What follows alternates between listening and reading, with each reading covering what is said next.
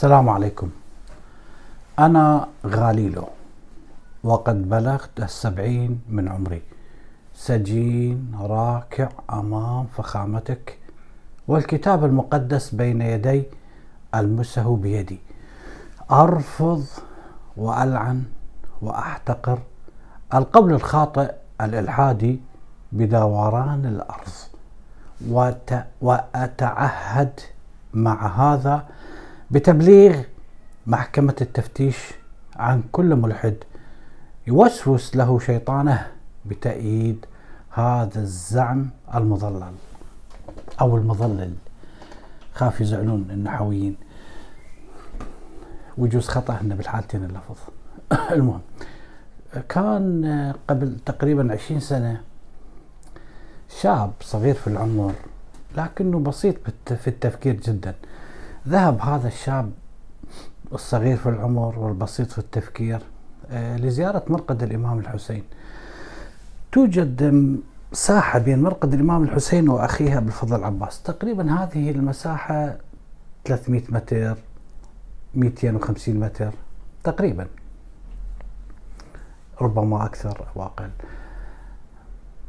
هذا الشاب قرر اللي أعرفه معرفة شخصية قرر أنه يزحف من مرقد الإمام الحسين إلى مرقد. أبي الفضل العباس أخ, أخ الإمام الحسين آه، زحف على بطنه. لا أعرف يعني هناك ناس هم أقلية يرغبون لهذا كذا أمور. وفي منتصف المسافة تعب هذا الشاب. وعندما قرر أن يعني يتخلى عن هاي الفكرة نهض. وإذا ب الحشود الموجودة أو الزائرين الموجودين في الساحة يهبون إلى تقبيله واحتضانه وكذا. اعتقدوا أن هذا كان معاق فببركة الإمام نهض.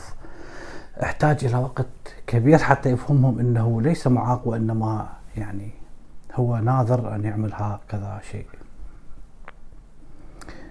وأخبرني أحد الأشخاص المقيمين في كربلاء أن هناك رجل كبير كان جالس على آه، كرسي متحرك ويدفعه يعني ابنه.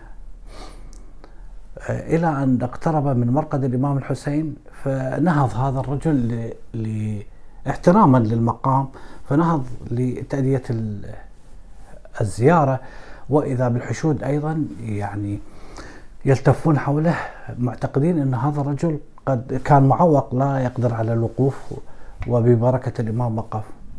وأيضا أحتاج إلى وقت حتى يدركون إنه الرجل لا يستطيع أن يمشي ولكنه ممكن أن يقف أو ممكن أن يمشي خطوات بسيطة. الحقيقة هناك رغبة عارمة عند العوام للبحث عن معاجز بشكل يصل إلى حد الجنون، إلى حد الهذيان. علما أن الكل يعرف أنه أو ليس الكل المعروف أنه صاحب القبر عاش ومات بشكل طبيعي جاع وتعب وتأذى من كلام من سجن من قتل. ولم تتغير له قوانين الطبيعة فكيف هو ميت منذ آلاف السنين؟ هؤلاء البسطاء يعتقدون أن الله ممكن أن يتلاعب بقوانين الفيزياء كيفما شاءوا هم من أجلهم. والحقيقة لو أن الله فعل ذلك لأغلق أغلقت كل المشافي والمختبرات.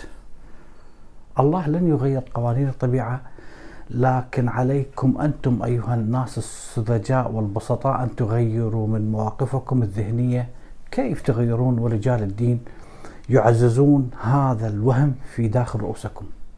في كل يوم العالم المتحضر يبتكر ويخترع ألف معجزة ونحن نبحث عن معاجز عند الأموات مهما كانوا هؤلاء الأموات محترمين ومقدرين. بقية المسلمين الآخرين أيضا لديهم هوس مقارب. هو هوس الإعجاز في القرآن الكريم. والمصيبة أنه المشاهدين والمستمعين والناس تصدقهم بدون دليل. هؤلاء الذين يتحدثون عن إعجاز في القرآن الكريم هم يكذبون من أجل دين الله. بالحقيقة هم يفترون الكذب على دين الله. ولا أحد يحاسبهم.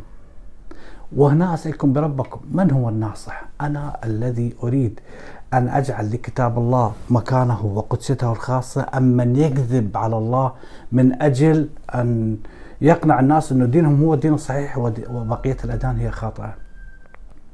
هناك من يبحث عن اسم الله في تفاحة عن اسم الله في نخلة أو في شجرة أو كذا. كل شيء يا أخي كل شيء في هذا الكون هو عبارة عن معجزة. أصغر حبة رمل هي معجزة. الباحثين عن المعجزات أمام أبواب قبور الأولياء والباحثين عن معجزات في الكتاب المقدس هم صورة طبق الأصل عن بعضهم وكلاهم لا يختلفون في قليل أو في كثير عن من يفجر نفسه في الأسواق إلا بالدرجة وإلا كلاهما نفس النوع. هذا الانتحار يقف هنا وهؤلاء البسطاء يقفون هنا. اختلاف بالدرجة فقط. كلاهما من حيث أنه كلاهما واقع تحت تأثير سيطرة رجال الدين سيطرة عقلية يتلاعبون بعقله كيفما أرادوا. تخيل لدرجة أنهم يسألون رجل الدين عن الجائز والما جائز أثناء ممارسة الجنس مع زوجته. يعني فعلا الناس فسخوا الحياة من من رؤوسهم. لا خجل ولا حياء ولا عقل ولا إرادة.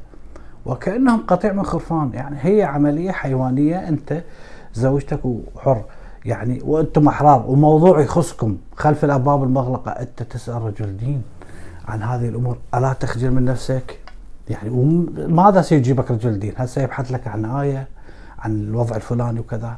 تخيل أناس مسلمين أمرهم إلى رجال الدين بشكل اللي هو الانتحاري كيف يأتي ويفجر نفسه. هذا أيضا سلم عقله لرجل دين وهناك من يسأل أحد المؤسسات الدينية في الإمارات هل يجوز الذهاب إلى المريخ؟ وكأنه إحنا بإمكاننا أن نذهب إلى المريخ. نحن الذين لا نرى أبعد من طرف انوفنا غاليلو اللي استهليت محاضرة اليوم به هذا الكلام سنة 1616 من الميلاد عندما أصدرت الكنيسة مرسوم ببطلان النظرية اللي تقول بحركة الأرض لأنها تناقض الكتاب المقدس وهو اللي اضطر العالم غاليلو أن يقسم أمام محكمة التفتيش بالبراءة أنه يتبرع من هذا الاكتشاف. وأنه مجرد شياطين ظهروا في تلسكوبه ولولا انه البابا كان زميله لكان اعدم هكذا هو الجو العدائي اللي كان في القارة الأوروبية بل في كل مكان جو عدائي من الدين ضد العلم. ليس الدين دين الأنبياء وإنما دين المؤسسات الدينية. هاي نقطة جدا مهمة. ليس دين الأنبياء وإنما دين المؤسسات الدينية. هذا هو الجو اللي كان في أوروبا هاي هي حقيقة الكهنوت بكل زمان وبكل مكان. عداء مع كل شيء جديد من أجل الدين. بالعالم الإسلامي لا يوجد إنجاز علمي لم يتم تحريمه في في عهد الدولة العثمانية. من الطابعة إلى الصحف إلى الإذاعة إلى التلفزيون إلى الدراجة الهوائية إلى المدارس المدارس لأنها آه، يعتبروها الدرس كيمياء وفيزياء وهي كلها محرمات إلى مدارس البنات إلى كل شيء تم تحريمه. لكن انتصر العلم. انتصر في أوروبا بعد أن تم تعظيم دور العقل قدرة العقل بعد أن تم الإيمان بقدرة العلم على العطاء المستمر لخدمة البشرية حتى بات العلم نسيته مثل المقدس في حد ذاته. وحل محل المقدس الديني وعلى أثرها شهدت أوروبا تغيير في كل مفاهيم العصور الوسطى البالية القديمة مفاهيم تغيرت للعلم والدين إلى غير رجعة. الغريب إنه لحد الآن في مجتمعاتنا تتم إعادة تأويل الدين ليتوافق مع المكتشفات الهائلة. انتهت فترة العداء. وبدل أن يأخذ الدين جانب جانبه الروحي ويأخذ العلم جانبه في الحياة آه، لا الدين المؤسسات الدينية تريد العلم خادم لها فهناك كتب وخطب دينية مقالات في الصحف في التواصل في مواقع التواصل الاجتماعي برامج تلفزيونية وغيرها وغيرها كلها تتحدث عن الإعجاز العلمي في القرآن. حدث هذا يحدث في نفس الصحف اللي تم تحريمها من قبل هاي المؤسسات بأجهزة التلفز التلفاز اللي تم تحريمها اللي كانت محرمة سنين وسنين. ومن أصبحت حلال أصبحت تجعل من الدين مطية لل... تجعل من العلم مطية لهم. هناك اليوم في العالم الإسلامي الكثير من ما أذا أطلق عليهم مثقفين متدينين ويحملون شهادات أكاديمية في أمور علمية لكنهم يقولون متدينين. هؤلاء المتدينين يعملون على تطويع الدين للمكتشفات العلمية. وكل ظنهم أنه هذا راح يعزز مكانة الدين في النفوس. لدرجة أن كثير من المفكرين الإسلاميين قاموا بإعادة الكتابة العلمية بصورة دينية وهم كثر يملؤون الفضائيات ومواقع التواصل. هذا الإنجازات اللي حققها العالم الغربي ليست اعتباطا وليست عن طريق الكتب الدينية بل قام بتجارب علمية بعد عناء طويل من البحث والتقصي وبعد خزين معرفي من علماء سبقوا فشلوا فصعدوا على أكتافهم علماء آخرين نجحوا بعد خدمات جليلة من أناس عاشوا بقرون من فيثاغورس إلى أقليديس إلى أبقراط وتوصلوا إلى اكتشاف علمه وعصارة لكل من تقدم من الناجحين من العلماء الأعلام وأيضا من الفاشلين من العلماء اللي ما استطاعوا أن يحصلون على النجاح في اكتشافاتهم.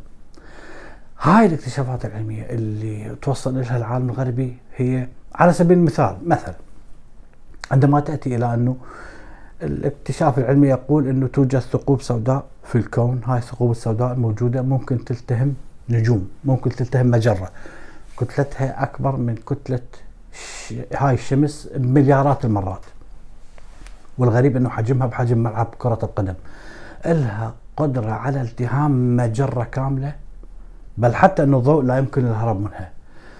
هنا سيقوم هؤلاء المتدينين بالقول أن هذا الاكتشاف موجود في الكتاب المقدس الآية 16 من سورة التكوير الآية اللي تقول فلا أقسم آه، بالخنس الجوار الكنس. على اعتبار أنه هاي آه، الثقب السوداء تقوم بكنس آه، النجوم والكواكب والمجرات. يعني بس يريد يقال فد شيء منها قريب من هذا كلام لغوي متقارب هاي انتهى الموضوع. ونعود إلى خيبتنا ويعود العالم الغربي إلى مختبراته واكتشافاته. مثلا كان الاعتقاد السائد سابقا عند هاي العقلية القرى اوسطيه انه الله رتب الكواكب والمجرات والنجوم مثل ما أنت ترتب حديقة بيتك فتضع شجرة هنا وتضع فسيلة هنا وإلى آخره. لكن نيوتن اكتشف إن الأمر ليس كذلك. اكتشف إنه هناك قانون ينظم حركة الكواكب ينظم الأمور بين الكواكب والمجرات اسمه الجاذبية قانون الجاذبية. وسارت البشرية على هذا القانون قرون. حتى اكتشف آينشتاين إن الكون عبارة عن نسيج يشبه السجادة تسبح في هذا النسيج مثل المسبح كل الكواكب والمجرات. هذا النسيج الكوني هو وهنا راح يتصدى هؤلاء المتدينين للقول بأن هذا النسيج مذكور في القرآن اللي هو الحبك الآية 7 من سورة الذاريات والسماء ذات الحبك. فالحبك هو النسيج الكوني اللي يتكلم عنه أينشتاين.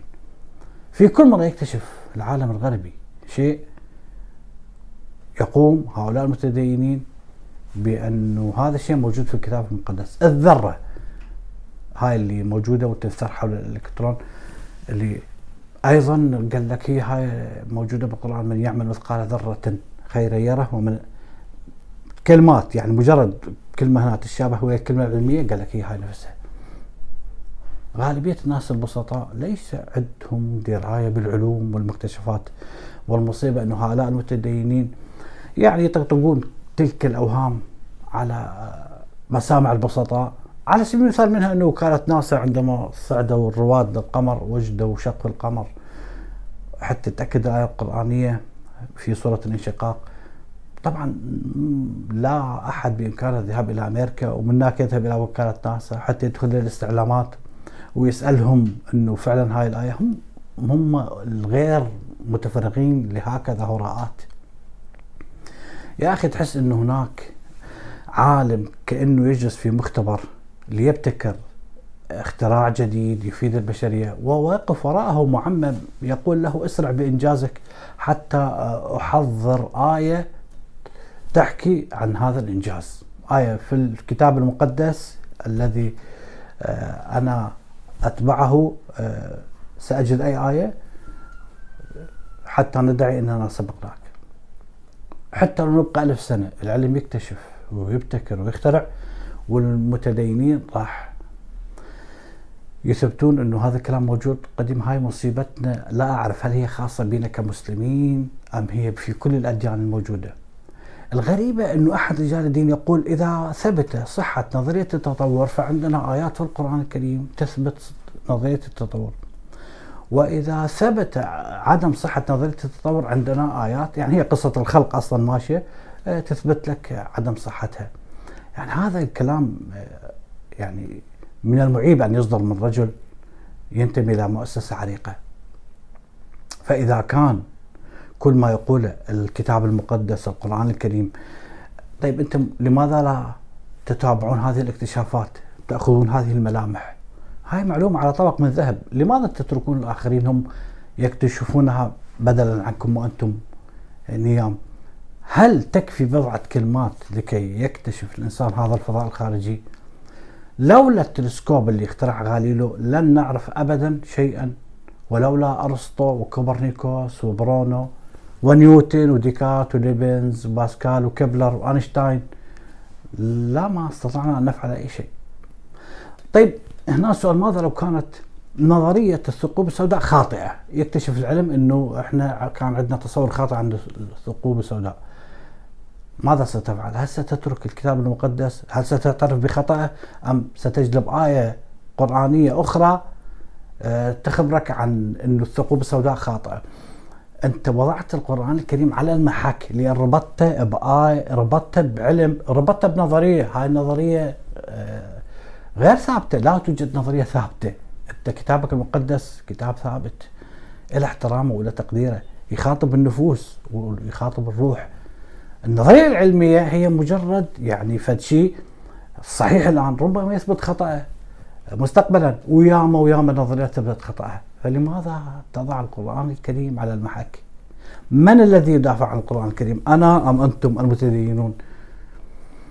آية قرآنية تملأ لك هاي الكلام يملأ لك التواصل الاجتماعي وهذا شيء يقهرني. مثلا كثير يكتبون أنه السماء بنيناها وأننا لموسعون ويقصد بها التوسع الكوني الانفجار الكبير إنه الكون يتوسع ويكبر بسرعة مذهلة بسرعة الضوء. لكن ثبت إنه الكون بينسحق في حالة انسحاق. فلماذا تربط هذه الآية بالنظريه ثبت خطأها؟ التوراة والإنجيل والقرآن الكريم كلها كتب مقدسة لتوحيد الله نشر العدالة للحرية. الحرية بين البشر احترام الآخرين وليست كتب تفاضل وتكامل وفيزياء. لا يوجد يقين لا يوجد يقين. هناك تحدي جازم بصدق هذا الخبر أو ذاك. بينما هذا الشيء ترفض العلوم الطبيعية ترفض علوم الفيزياء. لأنها عبارة عن أمور ظنية عبارة عن أمور نسبية. بينما القرآن الكريم كتاب إلهي المصدر ولا يوجد في إعجازه نسبية. لكنت سأصدق هؤلاء المتدينين. لو أنهم لمرة واحدة مرة واحدة فقط اكتشفوا لنا شيء علمي قاله كتابنا المقدس قبل أن يتم اكتشافه علميا. يجب أن نفهم أن الشريعة ليست علوم فيزياء. القرآن الكريم ليس كتاب علم. وحتى الإشارات العلمية الموجودة في القرآن الكريم هي بالصورة إجمالية يدركها الراسخون في العلم لأن القرآن ليس بصدد بيان هذه المواضيع إنما هذه الإشارات العلمية تشير إلى عظمة العلم الإلهي غير المتناهي. وشكرا لكم.